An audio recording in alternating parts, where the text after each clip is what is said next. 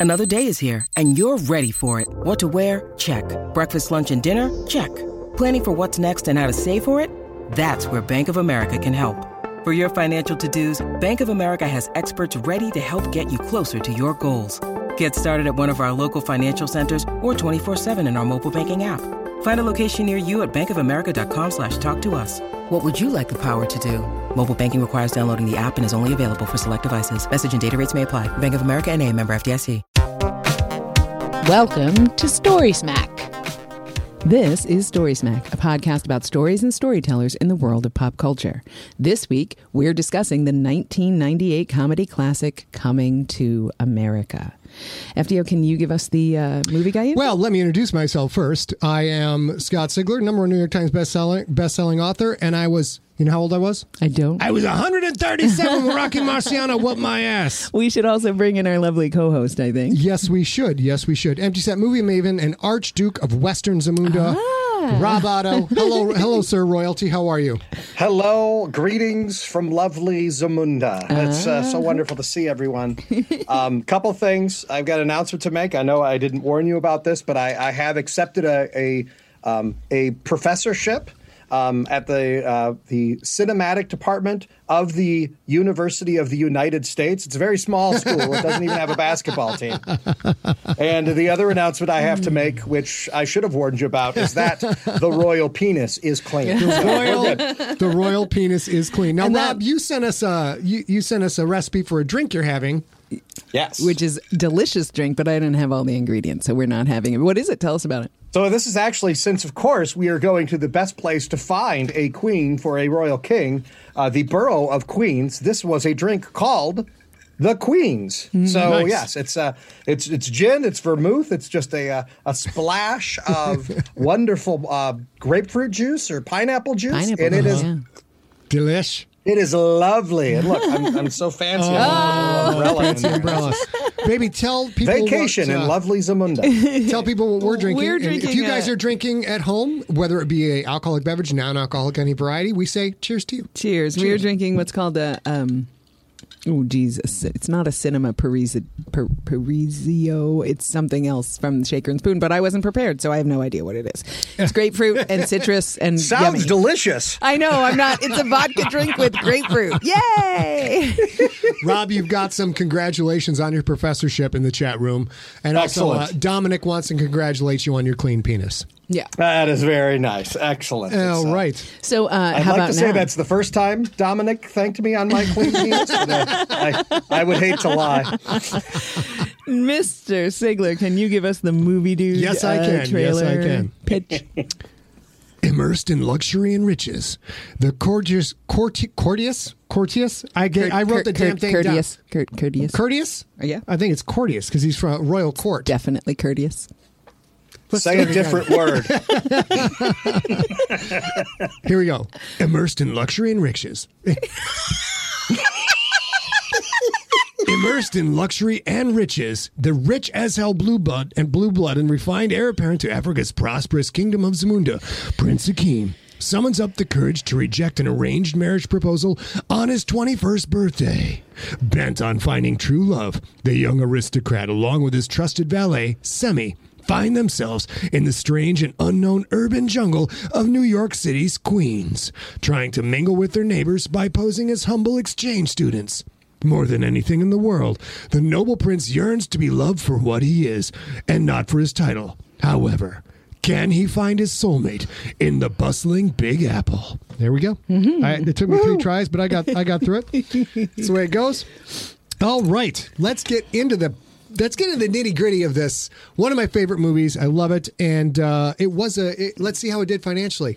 Uh, AK. So, coming to America, this uh, we'll talk about where in everybody's uh, career this movie took place. The director, the writer, Eddie Murphy, Arsenio Hall, all that jazz, and. Um, I will say that this came in with a budget of $36 million to make in 1988, which is nothing to sneeze at back in 1988. That would have been an $80 million budget in today's dollars.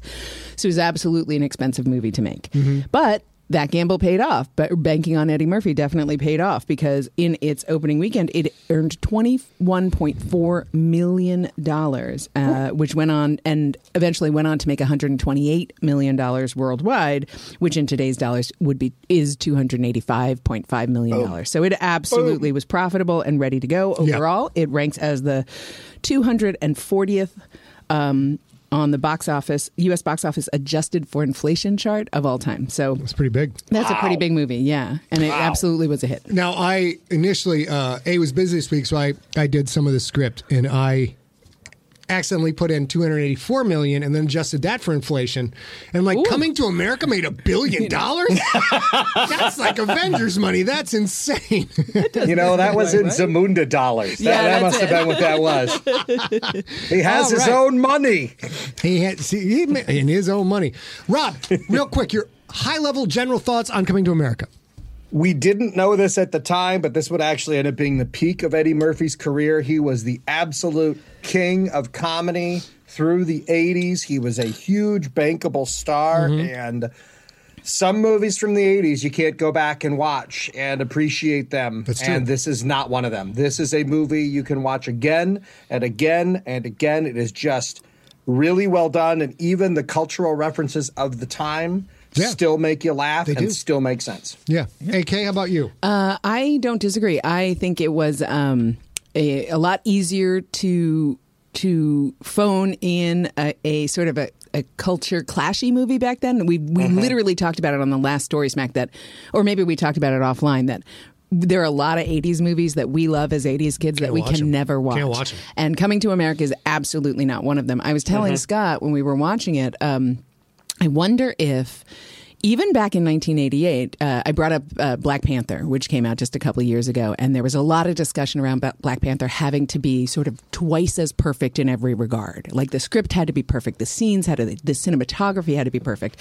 and I argue that maybe that was true in 1988 because you know there's the royal penis is clean, which could have been super salacious and a really like like off like off color joke about the woman mm-hmm. and yet it wasn't it was this perfect like it wasn't salacious at all it was just a, a note for prince Hakim, like I can't even I can't even write my own business. Come on now, like this, something has to change, and and I love that about it, and I and I'm I, am i am glad that we have a couple of instances of this, especially such a well made movie. That's what I love so much. It's so well written. It's so well so made. Done. Yeah, and my my overall thoughts are this was a a celebration of a incredible young talent who had risen risen through the ranks, had a lot of success on SNL, and then the amount of power Eddie Murphy had to make the movie he wanted to make, playing all the different roles, the vastly majority black cast. Uh, uh, he got to make all of these decisions because he had earned that right with his box office cred yeah. and his his creative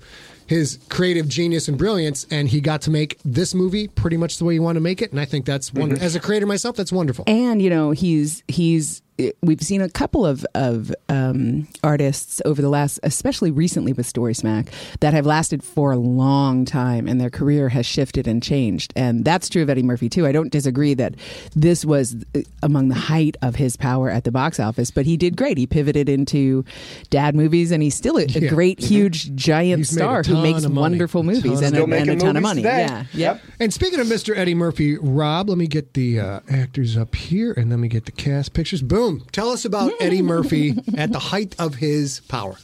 Yeah, Edward Regan Murphy was just the king of comedy in the 80s. And at the beginning of the 80s, we didn't know it.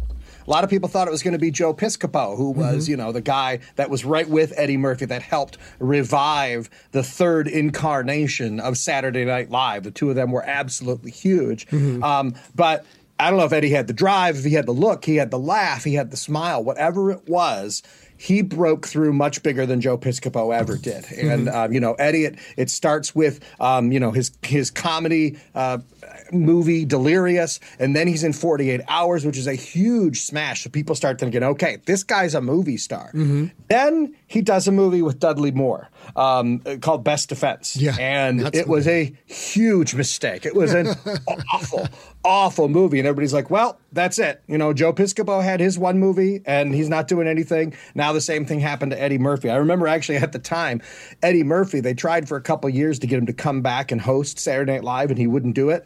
After Best Defense crashed, he came back and did it because he, ah. he was just like, I better, I better make sure there's still something going on. And then around the same time is when Beverly Hills Cop comes out, and it is a star vehicle for Eddie Murphy. It is written with his personality is ingrained through that movie, and because of that, he's so likable. And it's still an action movie, and there's still moments that you're on the edge of your seat, but he, boom, he explodes, and then everybody says, okay, this guy's a bankable star. Uh-huh. So he follows it up with Golden Child. I, I, I, I want the nine, right? you know, and then it's it's coming to America, and as Scott said, this was an Eddie Murphy vehicle from beginning to end. He made every decision about this movie. The company, the producers let him do that. He chose John Landis to direct, and even though we'll talk a little later, it didn't go well for mm, their relationship. right. But Landis had been coming off a couple of really bad bad bombs as well. And a lot of people didn't want him, but Eddie wanted him and he got him. And it's John Landis' sensibility, Eddie Murphy's um, personality, Arsenio Hall te- teaming up as the perfect foil for Eddie Murphy. Right. This movie is pretty close to perfect. And it's mostly because of Eddie Murphy. And speaking of Arsenio Hall, a uh, t- this such an interesting time in his career too when they made this movie. Yeah, it's an interesting thing. So he's um, at the time he is uh, had made a couple of comedy appearances. He'd been on Soul Train. Um, he was the he was the announcer for a, a show called, Cornelius. for a show called Thicke of the Night, Okay. starring uh, you youngins might know Robin Thicke's older or dad, Alan Thicke, older dad. I You, hope you so. guys don't remember Alan Thicke's talk show? Not I do, really. but he Not does not was at all. You remember, Yeah, it was huge. listen, back in the mid to late 80s to mid to uh, late 90s, there were about 78 different So talk many. shows. Every So They many. tried to give everybody a late night talk show. Mm-hmm. Alan Thicke was one of them, and it was very Canadian.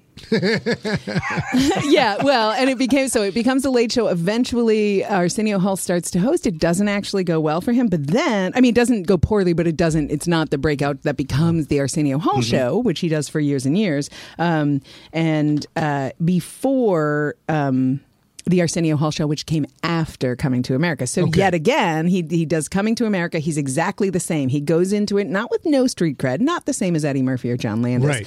but he does whatever is required of him. He plays multiple characters. He's uh, you know um, subservient. He's all those things in this pitch perfect comedy way, and he shows his chops in this movie in exactly the same way. Mm-hmm. He's Especially great. like there's moments where he's completely subservient because that is his upbringing uh, from Zamunda. But then there's also like when he ditches and he's going to spend the whole night in the hot tub kind of thing. He's like, "Dude, I need to get mine when I can, you know. And he does all of that also pitch perfectly without being like denigrating or rude, like because he's a servant, right? So in the moments where he's being served, he could be rude. That would be perfectly acceptable. We see that in movies all the time, Right. And yet he doesn't do that, and it raises his star too. And he goes on to do the Arsenio Hall show, which is famous for a million reasons, including one of the very first times that you get a president in this case, but a mm-hmm. politician being human, which is mm-hmm. when Bill Clinton plays the. That's saxophone right. On screen. that. And that was that. Arsenio was Hall's huge. idea. Like we know exactly who you are, and we have ten thousand things, ten thousand different outlets telling us what your presidential uh, perspective is, but.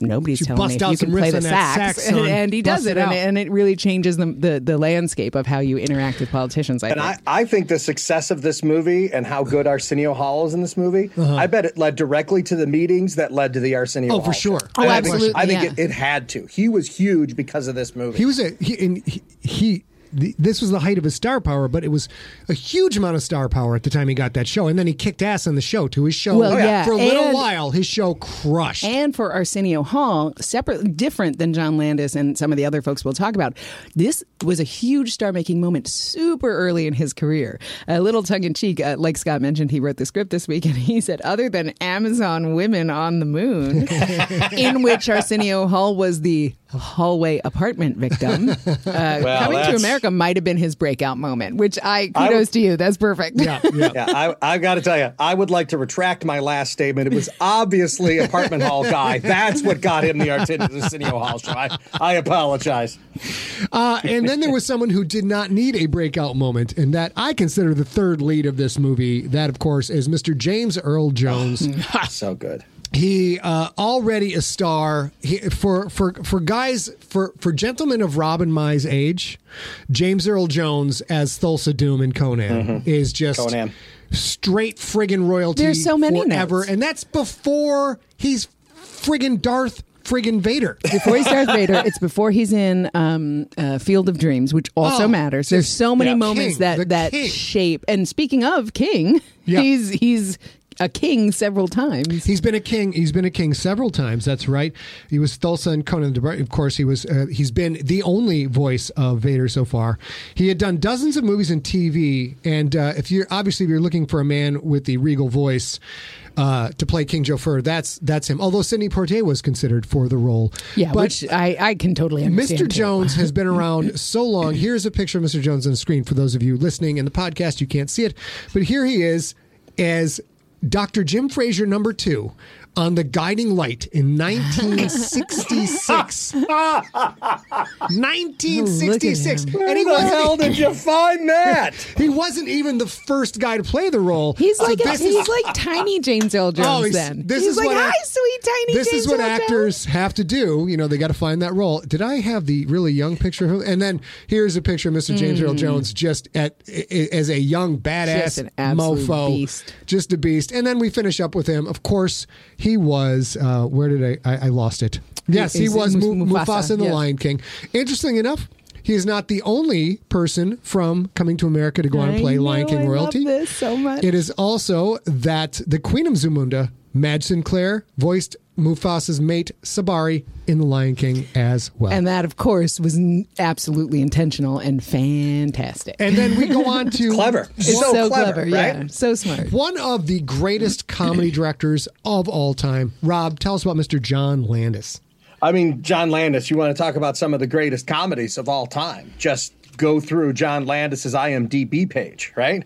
I mean, we're talking about Animal House, Blues Brothers. Oh my God.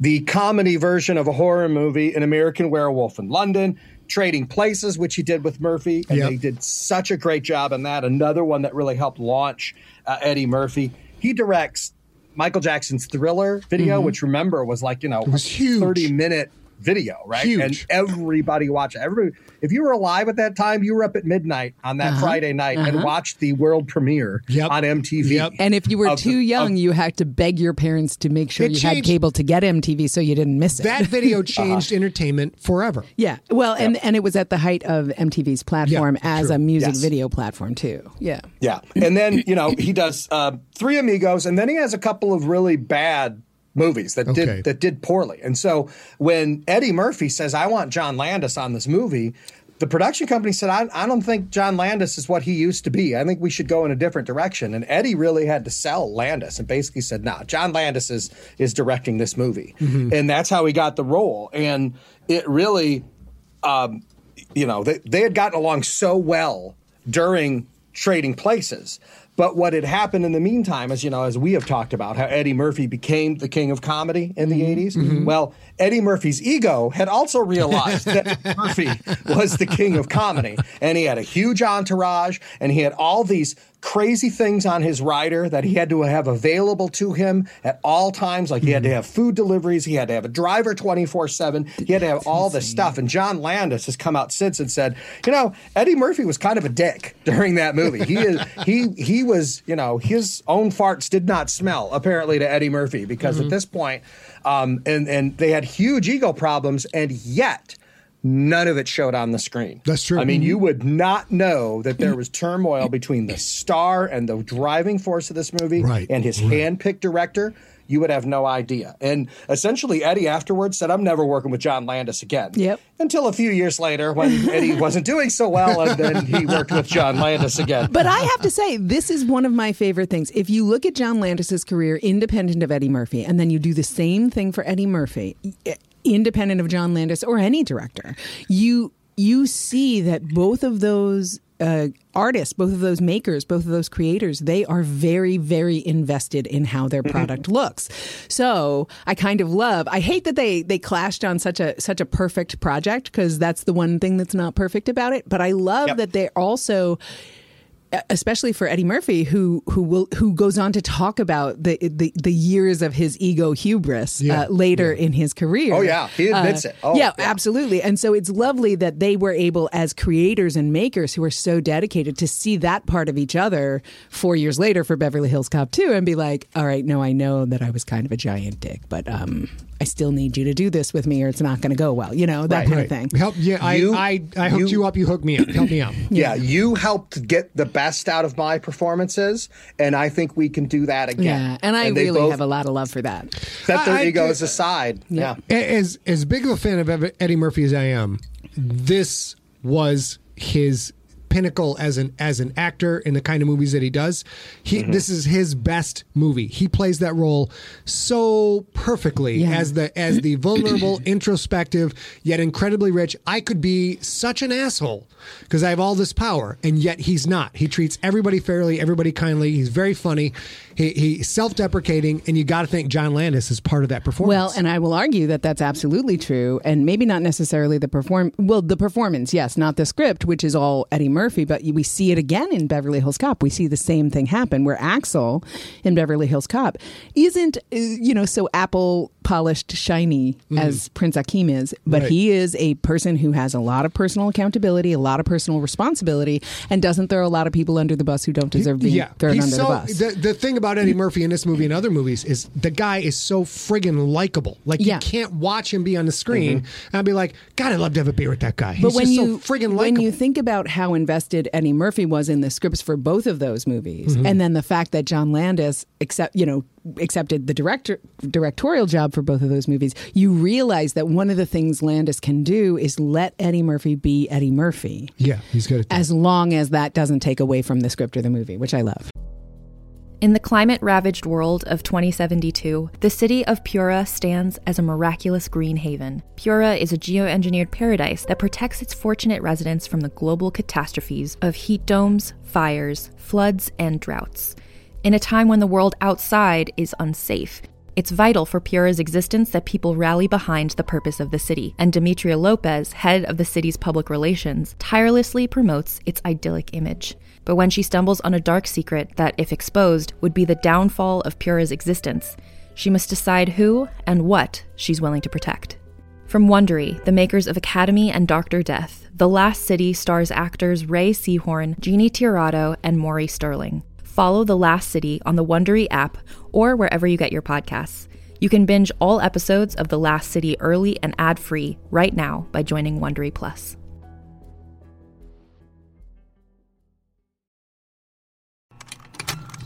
Contained herein are the heresies of Radolf Burntwine, erstwhile monk turned traveling medical investigator. Join me as I uncover the blasphemous truth of a plague ridden world that ours is not a loving God, and we are not its favored children. The heresies of Radolf Burntwine, coming January 2nd, wherever podcasts are available. And then we got I like something, Scotty, before Yeah. we move on here, something you said really struck me because also the physical affectations that you get from Akeem, even when he is a lowly mop boy, you Uh-huh. know what I mean? Like like he's sitting in a you know a plastic molded chair in the middle of McDowell's, and yet he still sits like a king would sit, mm-hmm. right? He- he's trying to sit on a swing behind McDowell's house, and he can't he can't quite sit right until he he puts his hand up on the chain and puffs his chest out like he's mm-hmm. holding a spear or something. And it's just like, yes, that's how a king would sit, and yet he has all these physical affectations, mm-hmm. even when he's trying to hide it, when he's being the lowly mop boy um, during his character. He can't hide it because Yeah. that's just who he is. And the fact that I don't know if it was if it was Eddie that came up with that, or if it was Landis, or some combination thereof. His physical affectations through the entire movie are exactly what someone Spot on. raised as a prince who's about to become a king, how he would act. Mm-hmm. And uh, let's, as we're raving about the cast, there's a couple of cast members that some of you may not know about that are absolute Hollywood royalty. And uh, A's going to tell us about A crew member. uh, crew, crew members. Yeah, crew sorry, member, members. yeah. A's going to tell us about So, Deborah. Nadoolman. Yeah, Deborah Nadoolman is the costumer on this. Um, Costumes are so good. In Either this. and they're so and, and one of the, the beautiful things about Amer- uh, um, Deborah Nadoolman, who is also Deborah Nadoolman Landis, she eventually marries John Landis. Um, in American cinema. I honestly did not know that. Oh, really? yeah, yeah. Did not know that. Yeah, uh, in American cinema, she she has made so many things that you understand Mm-hmm. as iconic for American cinema, and they all look like sort of last minute decisions, no big deal decisions. Yeah. You- things like What we had in the she designs. Yeah, she designs. Uh, Indiana Jones fedora and leather jacket and whip. Mm-hmm. She designs uh, um, John Belushi's college T-shirt that says "college." you know, she does that. Um, she uh, she also works with her her now husband uh, John Landis in the Blues Brothers in Animal House and the Three Mm-hmm. Amigos. So tell me what you know about those movies from a costume perspective. They're Animal House done. Blues Brothers Blues Brothers done. That the the the, The the, visual of the Blues Brothers has endured for forty years. Yeah. It Uh, also, the so Three Amigos. You know one thing about the Three Amigos, which are their mariachi out, their mariachi Yeah, outfits and those a- three white dudes, genius. right? Like She's that's a what you know. And so she And does hello, how about the red leather jacket in the in thriller, Thriller, video, yeah, right? absolutely. She I does mean, all of That's that. right. She currently is the chair of the of um, the um, costuming in in cinema. Uh, chair at USC in California and she's a professor Very and she- cool. yeah and she's actually about to open as soon as we're allowed to open things a perspective on um, making people into iconic characters Oh, wow. by costume. Oh my god! Yeah, I want to. I would love to see that. I want to see that. I wanna That see is a slightly larger university than the University of the United States. I'd like to point that out. and now uh, we will talk about someone. I have an enormous amount of hubris, as Rob is uh, has known for many, many years, and my wife has known for many, many years. I pretty much think I can do everything better than everybody else. It's just Well, except au- for except for flowers and hearts and stuff. yeah, the, any emotional stuff I can't do, but if it's But entertainment, he meant like- No, not important emotional stuff. eh? stuff. Oh, you can do a lot of emotional Okay. stuff really well. I do- like yes, the I can. Yes, oh I can." my gosh, I've never met a girl as special as you. That's not so That's much not for my you. jam. You That's can not do it. jam. You can do it if that person is evil. You're like, no, no, Alice, you're my favorite. No, no, trust me, I'm a doctor. You're my We'll favorite. be together forever. It's just the you know the non-confrontational hearts and flowers that there's maybe not one area of movies in which I am nothing but a fanboy. Obviously, if I see any script, I'm like, I, in my head, in my messed up head, I could have done this part of that script better. I could have read that book better. I could have done all these things better. Acting, even like I could have coached that better, directed better. There's one area I have no fucking clue in, and that is uh, that is special effects and makeup. And the one of the all-time kings. Uh, give me this back here. Boop. We have Rick Baker. People may not realize this. Rick Baker, the Academy Award winning makeup artist for An American Werewolf in London, Harry and the Hendersons, Men in Black, The Wolfman, and How the Grinch Stole Christmas. Five, five Academy Awards did the makeup for Coming to America, and it's pretty friggin' spectacular. Mm-hmm. And there's Baker and Eddie Murphy as Saul. What's wonderful about this is So you know that Rick Baker is not necessarily part of that Brooklyn uh, barbershop. Yeah. But the other two Jews could totally be there. Like they could totally have been just normal part of that barbershop in, you know, Brooklyn Heights or whatever. John That is Landis is also like, something can that you Scott clean could this do up well. a little? I'm just saying. I could I could pass I could pass for a crusty Jewish dude in a barbershop. I'm sure I could. And uh, the incredible uh, makeup of Saul is based on It's Rick beautiful. Baker's father-in-law Nestor Abascal. And I tried to find a picture of Nestor for the for the video part of this. Could not find one. But of course, this man is just incredible. And the makeup. Two points about the makeup was so good. Why the makeup was so good for Saul. The makeup was so good that Eddie Hmm. Murphy was so delighted with it. He would get in a golf cart, drive around the movie lot at Paramount Studios, get out, Really? walk up to people and say, "I'm Eddie Murphy," in his real voice and talk like him, and no one believed him. They'd be like, um, security, can you get this demented old man, Everyone please? was this like- crazy old Jewish man pretending to This talk old like Jewish Eddie Murphy. man has the best Eddie Murphy impression I've ever heard in my life. wow, it's incredible! It's incredible, and uh, and that that is Rick Baker's Rick Baker's. So can you go back to the photo that you just had up there for Rick Baker? Uh, we've one? seen this a few times, and we'll see it again. We talked about this with Tom Savini in From Dusk Till Dawn as well. One of my favorite things about um, special effects makeup artists that use material effects, real effects, like Rick Baker, like Tom Savini, like Stan Winston. Uh, there's always a photo like this. It also is true for Guillermo del Toro. There's a photo like this of him with these hideous things around him, and he's smiling to beat the band. Like he can't be happier because those are his creations. And I'm like, if I were right where Rick Baker was in this photo, I would literally pee my pants and pass out. Like that's what would happen to me with all those things around me. I think if I Yeah. thought they were real. And then um, we've got. So let's see. So we've covered the Rick Baker stuff, which is super fun, and now we're going to go to this neat thing about some of the connections and the cameos in this. Yeah, which so are many. just there's there is some star power that was not stars yet. Well, and on there, this. and there, this is also something to be said about Eddie Murphy and Rick, or, uh, John Landis's ability to see their own, to smell their own in Mm-hmm. Yeah, like, in Hollywood smell they talent.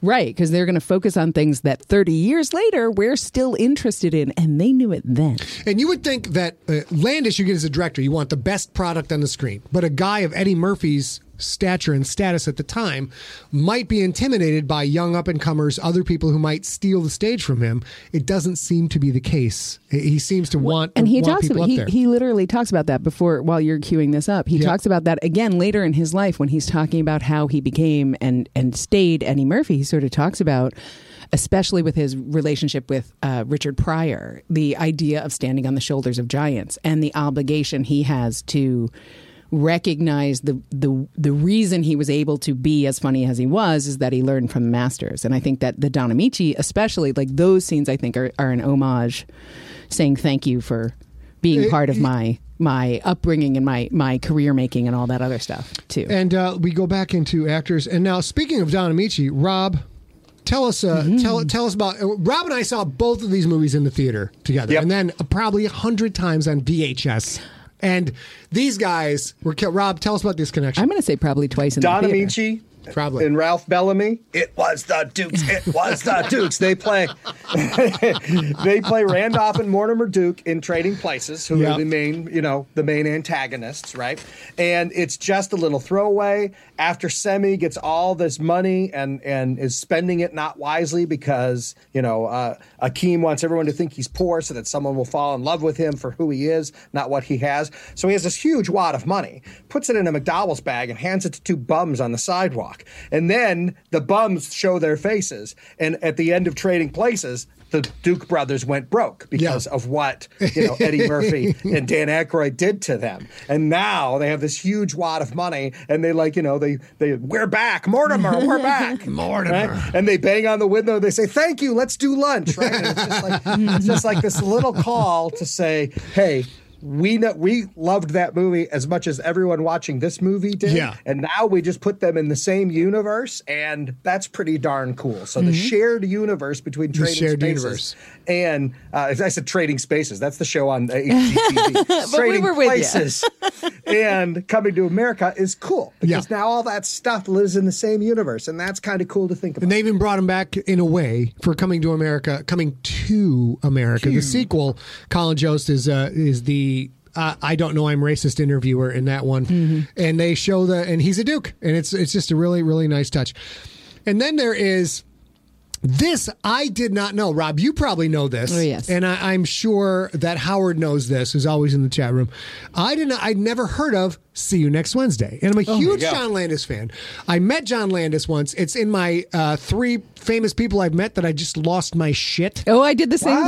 thing yeah, Yeah, I, I never like- knew you met John Landis. I met John That's Landis awesome. and thought uh, thought I was you know super. I'm suave. I'm cool. I'm right. I met John Landis and lost my shit. I was, I was like, oh my God, you're John Landis. And he made that one movie, Animals, was great. I wrote a book called Landis. You should take a look at it. He's just so awesome, John Landis. Oh my God. that is a lot like but it's okay. It was only in front of like 300 very famous people that I did this shit. I uh, had a quite similar moment, not quite as loud, but um, we have a mutual friend, uh, his who you guys who watching may know the the bad astronomer Phil Plait. Um, I w- for a while I worked with Phil Plait, and we were at a party, and John Landis was there, and.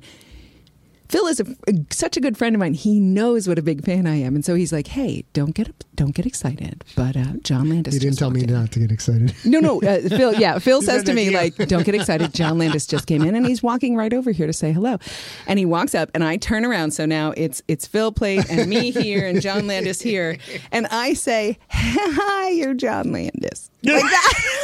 So both of you's first thing to John Landis was to tell him he's John Landis. Yes. But here's how Yes. lovely John Landis is because Phil says she is super excited to, to get a chance to meet you. And he says, That's wonderful. I am John Landis. Who are you, my dear? Which is so lovely. Like he could have just been like, Yes, hi, and gone on to get, you know, like, Right. Yes, hi, nice to meet you, and gone on to get a drink or whatever. And he was like, Yeah, but who are you, my dear? Because now we've told me I'm John Landis three times. Oh, you know? God. So And he was John so lovely. Landis acknowledged the fact that you told him he was John Landis. I think I- I freaking love that guy even more now. I'm getting the impression he hears that a lot because with me, and I was slightly more energetic than he Shocker. was. Uh, he just he just smiled and was patient and waited, and then asked a couple questions about me and like, so you write books? What kind of books you write? Like he's just this Yeah. dude is a pro. He's an absolute a mensch. pro He really at is. yeah. handling excited, awkward people, Yep. and he's very comfortable with the fact. I'm just a guy who makes movies, but some people lose their shit, and that's okay. And it's, it was it was it was wonderful. really fun. But Yeah. one of the Like, things two that, things. I'm I'm disappointed that I'm the only one of us who has never met John Landis.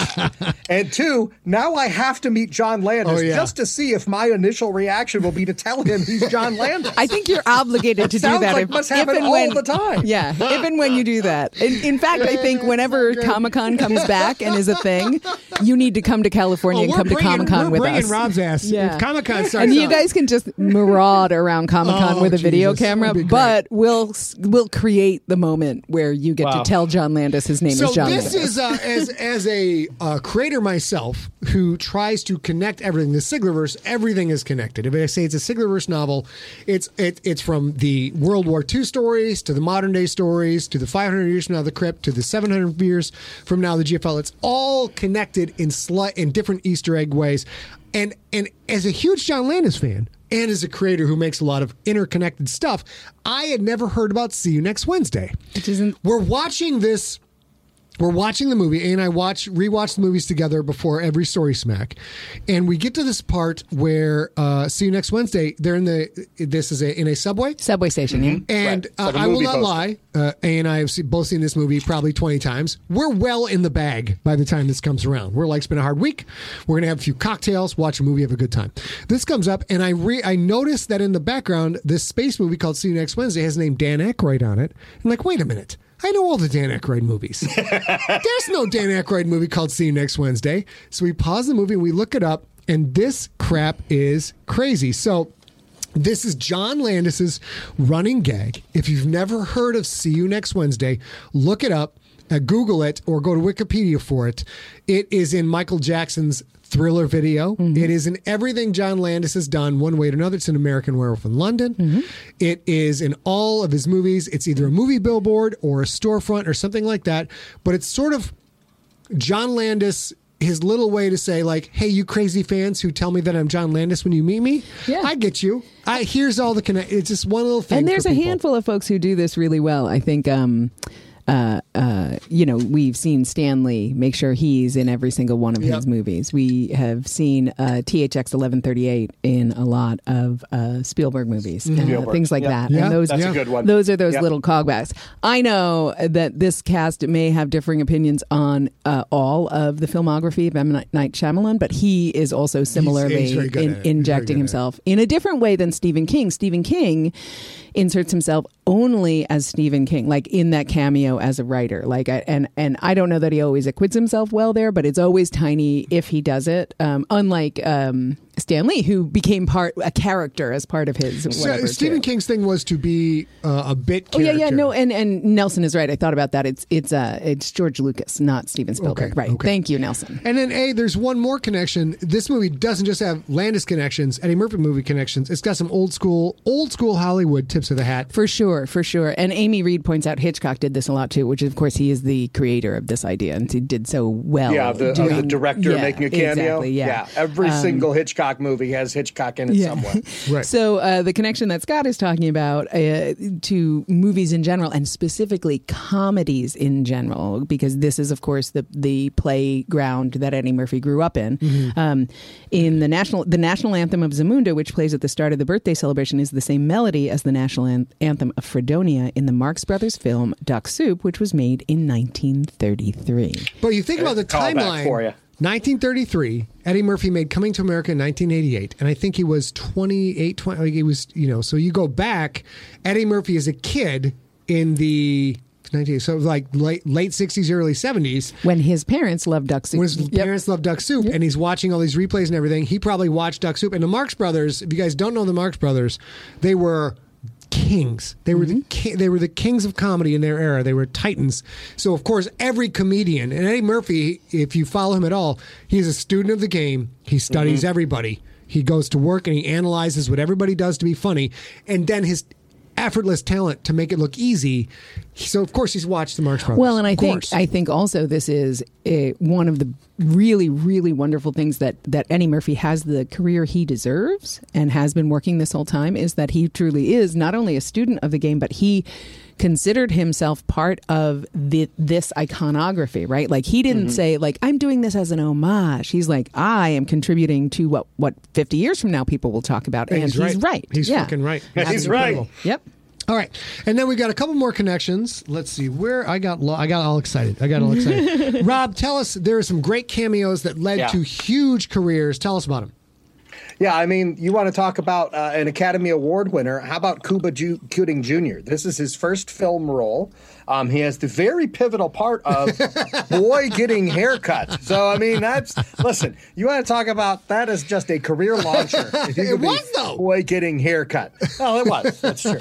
And it's funny. Years later, Cuba told the story that that he actually left some of his performance, ended up on the cutting room floor because Okay. supposedly he tells Clarence the barber, "Hey, by the way, I don't have any money for this haircut." So Clarence takes his clippers and shaves a big streak down the middle of his head, and then says, "You know, get the hell out of here," kind of thing. But that all that all ended up on the cutting room. oh i would have loved to I see s- that like in my brain, my '80s brain is imprinted that I've seen that clip somewhere at some point. I swear, I swear, I've seen it somewhere. I don't know if I, s- No, I think that's the Mandela effect, man. Yeah. I'm not sure it exists anywhere. but it wasn't All right. just him. Go ahead, Rob.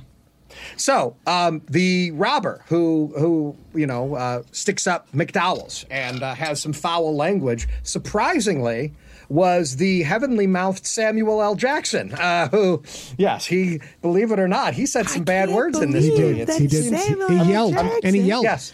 I'm glad he's gotten away from that. But yeah, I mean, we're talking about, we're talking about, if we're talking about dollars in movies that someone's appeared in, Samuel L. Jackson is the most successful actor in the history of the world. His Wow. movies have grossed more money than anyone ever in the history of anything. And he's just a lowly, he's got a two minute scene. Akeem kicks his butt, and uh, I believe uh, Semmi calls him uh, some sort of rhinoceros testicle droppings or something like that. Yeah. disease. So, but I mean, you know, Star Wars. He's in a couple. Of, he's in Star Wars movies. He's in Avengers. So right off Yep. the gate, he's way ahead. So he is the biggest box office star of all time. All time. It's incredible. Yeah. It's incredible. Yep. And then we got a, Yep. one, one more, two more. Rob, I think Uh, we got this couple more. lovely Um, human. Garcelle Beauvais, um, who is an actress, um, and and she has been in a lot of movies. She is um, in a lot of series. Right now, she's in a series on, uh, I believe it's Showtime.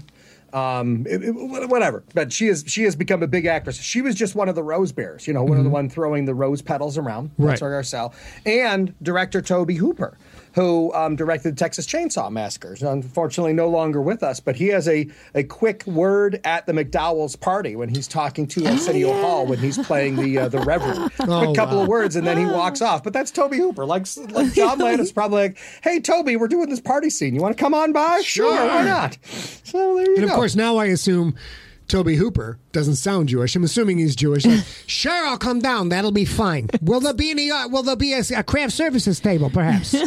Something to nosh on a little bit before the scene. Nosh. That. That's well played, sir. Thank you very much. Ah, now, so now that is our our wonderful uh, coverage of the cast. That was very fun. Now we're going to go to some general notes. We have 15 minutes left in the show. Um, AK, any other key points? So I really love. Uh, Robbie brought it up earlier in the beginning of the show. Um, one of the notes that came back from the studio was that there were no white people in the movie. Shocker. And uh, yeah, you I would like to point out that Saul was a white guy. I'm just Exactly. saying. I'm just Exactly. saying. Uh, but also, um, you know, now like that's an interesting thing because we are in recent years asking, like, cool, like, is this entire cast the same race? Because that doesn't look like people look in the real world. But back then, whole cast no white people. So Eddie Murphy was like, all right, well, to get it done, I got to put a white person in there. He thinks he says he thinks of the funniest white. Somebody white is what the studio needs, and he starts to think about people who would fit. And the funniest one of white people he knows is Louie Anderson, which is how Louie Anderson ends up at McDowell's, which is I think terrific casting because he's precisely who I would be if I worked at McDonald's. I Yeah, think, exactly right. So I love that one. Um, we had to have the the the, uh, stu- the um, Anderson is in the original Coming to America because the whole cast was black, and the studio's like, I have to have somebody white in it. And so Eddie Murphy's like, who's the funniest white guy around, and also a friend of mine I can ask to be in the movie. And Louis is I would love going back to the since we're on the Jewish tip. I would love to think there was some some movie producers like Bubala Eddie, love it. The movie's fantastic. We're gonna make it.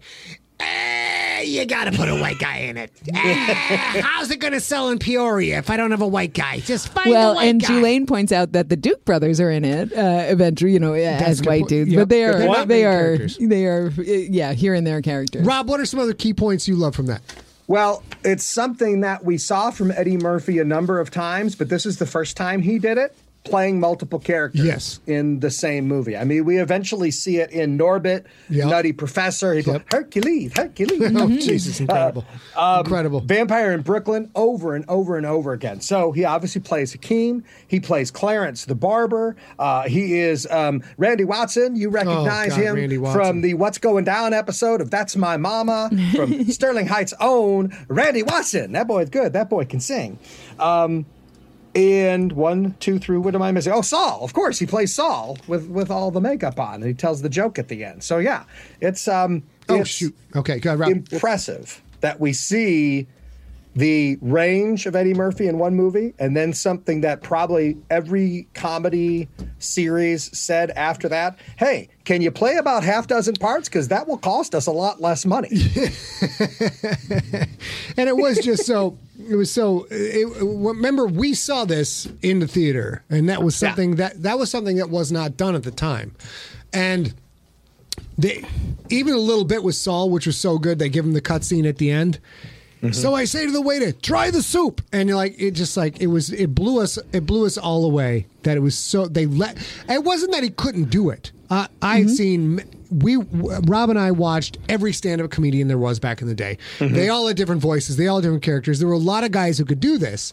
It was the fact that Eddie Murphy was able to do it. Was able to tell the story like I'm going to do this because you know they said no, we're going to get action sure. for that, and then finally it's like we're going to do it this way. Well, and got even so, through. like you see um, uh, Tyler Perry do this a whole lot now, and we saw uh, Yeah, Martin Lawrence good do it a little bit, right? But Tyler Perry had to make his own movie studio to do it. Yep. you know. So Eddie Murphy back in the day was like, nope, still doing all these characters. And Amy Reed brings up a great point, which is my favorite. My favorite little known fact about it is uh, Paula Abdul choreographed the opening dance scene in Zamunda, and I have a lot of respect for people with just walk in, walk in the room with huge cojones and lie their way to success. John Landis wanted a choreographer that had worked with Janet Jackson. He was surprised when she turned out to be an 18 year old Laker girl. He asked Paula if she knew anything about African dancing, and she said, Yes, of course I do. she did not. She knew nothing about African dancing, and then she had to learn about African dancing, and then came up with that incredible. We'll just switch over to the open real quick, which uh, does have some of the dancing in it. This dance scene, it well, I apparently, Apparently I not. apparently have screwed that up. So we're going to go back to this. go back to this guessing. But yes, Paula Abdul, who has been an enduring commodity in the entertainment space, was it for thirty years now? Ninety eight, least, two yeah. Over 30 years. So even Paula Abdul is involved in all the incredible talent that brought this movie to fruition. There's another um, James Earl Jones connection. Okay. Uh, King Jaffe comes uh, when he arrives in Queens. Uh, he says, uh, be, you know, and, and is going to confront his son for having run away and and uh, run away from the elopement. Uh, he says, "No, do not alert him to my presence. I shall deal with him myself," which is very familiar if you've seen his Darth Vader, where he says in Return of the Jedi, he God. states, "No, leave them to me. I will deal with them myself." Thank That's- you, that's Rob, a for the complete sound callback, effects. right? I mean, that is It's incredible. It's incredible. that's perfect. I love it. One other little note, and then we'll let Rob pick a note, and we'll finish this show up. Is um, there's the great scene where uh, McDowell's, the guy from McDonald's shows up, McDonald's photographer shows up, threatens a lawsuit, and of course that's a very funny bit. It plays very very well, but they made the McDowells look so real that an actual manager from an actual local McDonald's turned up with his lawyer saying they were going to sue the movie and Eddie Murphy for every penny he had. So this fake they thought it scene- was a real they restaurant. thought it was a real restaurant. This fake scene they wrote into the movie to make fun of a parody on McDonald's and the guys ripping them off was so realistic that an actual McDonald's guy showed up and threatened to sue them for Mm-hmm. ripping off McDonald's. I love that.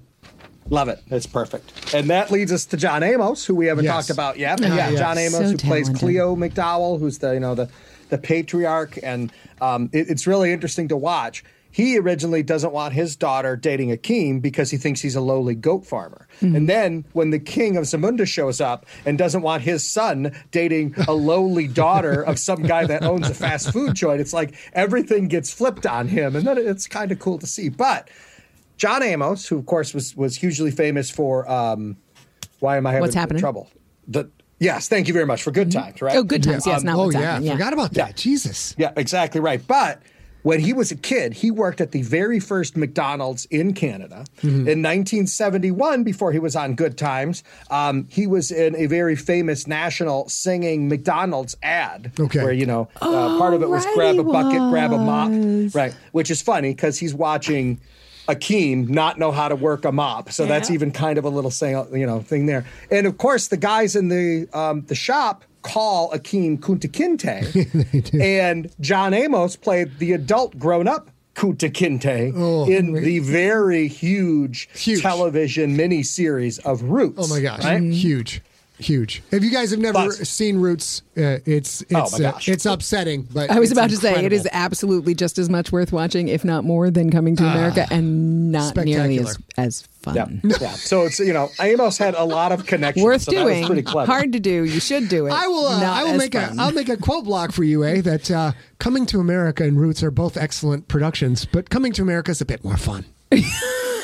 Slightly more fun. Yes. I'm, just glad- trying I'm to say, as much as we're out. saying you should watch Coming to America, we're saying you should watch Roots too, but just don't expect it to be Coming Now, to here's the thing that uh, I had not learned until Rob uh, let me know is at the time of the movie's release, filmmaker and writer Art Buchwald uh, accused Murphy of lifting the idea from a story from a treatment he did in '82, and and Buchwald sued Buchwald versus Paramount in 1982. The writer said the idea was taken from a script he had been developing, calling "It's a Crude, Crude World." Later renamed King for a Day, that was mired in production difficulties. Buchwald won the lawsuit, except a settlement from Paramount reportedly for nine hundred thousand dollars, which, is we've covered the box office for this, that's a, that stings, but it don't sting all that bad. Yeah, and It he and he accused Murphy, but when the lawsuit came out, he actually sued Paramount because Yeah. Paramount was the one who would have had the access to his um, his Mm-hmm. treatment, and it's Paramount who decided, like, yeah, no, let's just get on Let's with just, this and be let's done just, with just, this. one just pay this bastard and let's move on printing money all day long. yeah,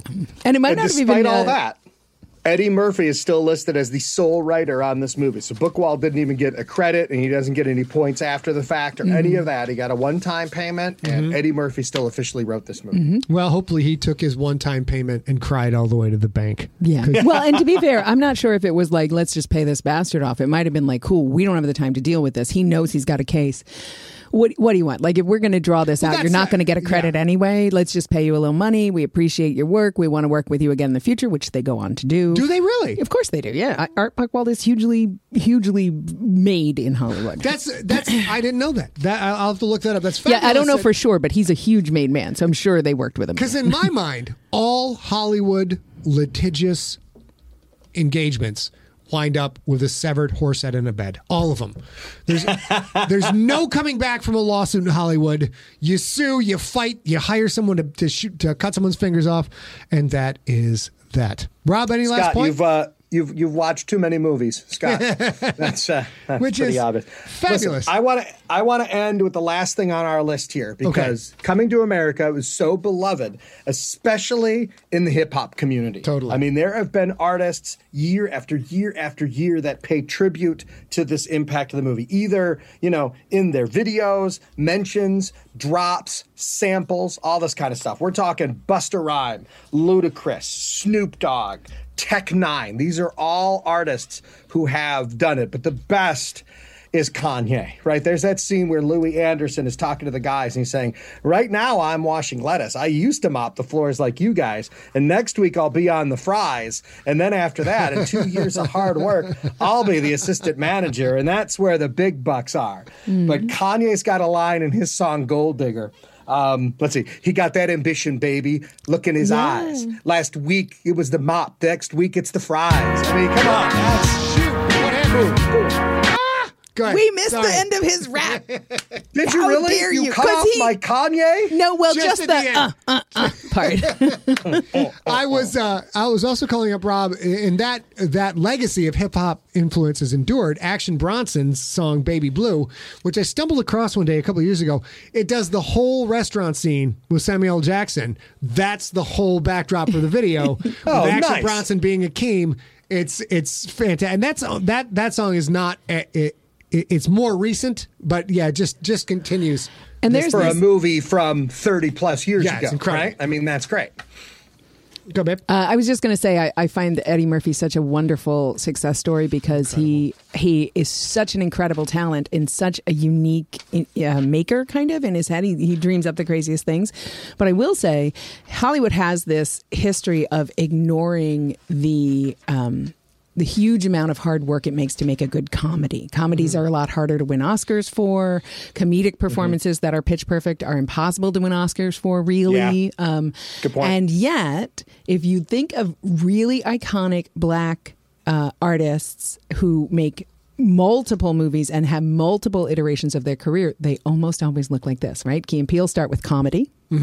Yeah. And they do a lot of comedy really, really, really well. Really and well. then they move into something else. Martin Lawrence hasn't done this, but he did go from comedy on TV, ensemble comedy on TV, to lots of star running or, or star powered one star TV or movie roles. Um, we see uh, Will Smith. Will Smith do this. We Yeah, see this over good and over again. You have to start like I don't know. I'm not saying it has to be that way, but we find like really Jamie creative, beautiful makers who point. happen to be black men or women tend, if they start in comedy, can have uh, can be taken more seriously as they move forward because when you look back at this 40 years later, it's perfect. Mm-hmm. It's so good, which means the only way it was so good is that everybody was paying attention back then too. And a lot of times people and and good for them. It, let people luck in because they're young and they're pretty or they're pre- you know whatever they get a role that makes them famous. Um, Mm-hmm. We uh, we see that happen with Eddie Murphy uh, this way, and I kind of I love that, and I hope that continues. Yeah. because Yeah, hope so. a really good hope thing. so. It's going on. Kevin Hart's another one. You know, moving Exactly, on to other yeah. roles. Who's But you start Ke- Kevin Hart is today's Eddie Murphy, right? Yeah, you start with this pitch perfect comedy, and then Yeah. you move on to other things. And I don't think you have to do that, but if it works, we still get the pitch perfect comedy at It's the end. it's it's it's definitely a route in for certain actors and actresses that if you come in and you just crush on the comedy front, you stand up or sitcoms, etc., Mm-hmm. then move up to a comedy movie. And as the comedy movies do well, then you have a platform which you can go. Now I want to do something serious. Now I want to do something maudlin. Now I Mm-hmm. want to do a higher level comedy, like The World Is Your Oyster. Once you've established Mm-hmm. comedy, And it's such an interesting thing because it makes if if you accept that a powerfully built, fit black actor will be looked at as potentially aggressive before they will be funny and then they come out and are extraordinarily funny and good at it then they still look powerful and and They potentially threatening but they get all of it and you don't he doesn't they don't have to fight for that too Yep. anyhow i think And we just might think of oh. just think of Scott Sigler, who started off writing dirty limericks, and look at him now, still writing dirty limericks still writing dirty limericks. Yes. frightening and giantly powerful as well. yes, I am. so uh, I think that wraps it up for us today. We did miss Story Smack last week. We're making this up to you this week because we had uh, plumbing issues at the Lair of Doom. So we are going to actually have another Story Smack to get back on track next Saturday. We told you guys that was going to be um, Boogie Nights if you listened to the last Sigler in Place. However, Yeah. it turns out uh, that we are uh, changing our mind And we're going to do Bill and Ted's Excellent Adventure because, This story smack was story smack number 68, yes. Yes. which makes the next story smack. What is the number? 69, dudes! And I originally,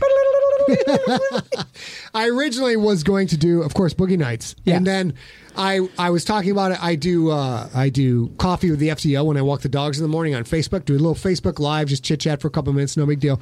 And I mentioned that we're going to do Boogie Nights episode sixty nine, and somebody now I can't remember in the comments who said is like, "Wow, sad you didn't do Bill and Ted's Excellent Adventure."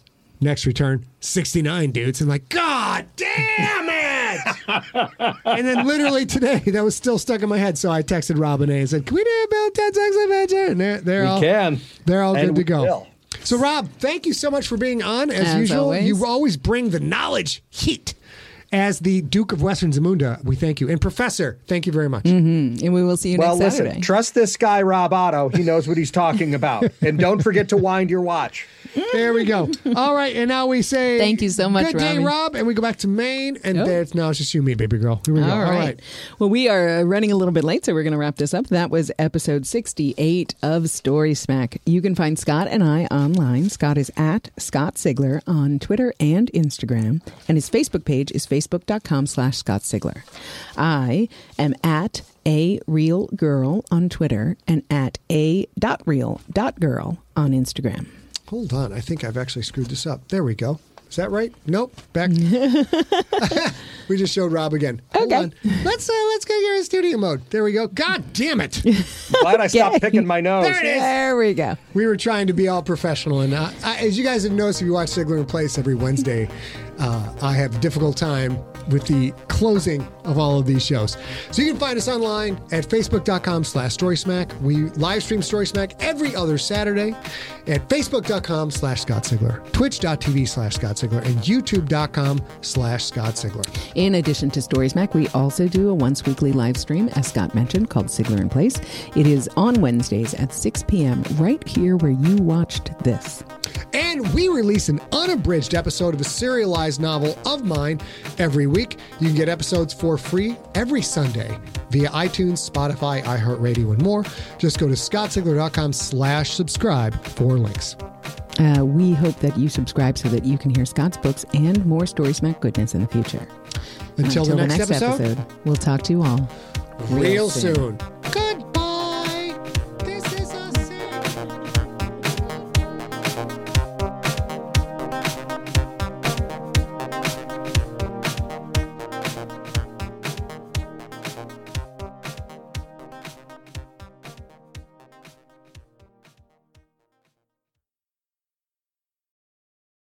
Hey there, this is Justin Bartha. I made a funny new podcast, King of the Egg Cream. It has the greatest cast in the history of podcasts with actors like Lewis Black, I'm torn by my feelings for two women. Bobby Cannavale, You can eat it, or if someone hits you, you can put it on your cut. Melanie Lynskey, I wonder what these marvelous things are that look just like boiled chicken feet. Jason Ritter, I can break things and pick locks and kill people. Michael Stuhlbarg, The whole point is to inspire people that they should make themselves better. Ari Graynor, No, don't whet its appetite. What are you, an idiot? me, Justin Bartha, That's not just any egg cream, that's a Lemke's special. and all narrated by the hilarious Richard Kind. This is the story of Harry Dalowitz and how he rose from nothing to become New York's King of the Egg Cream. So if you like funny true stories, come listen to King of the Egg Cream, available wherever you get your podcasts.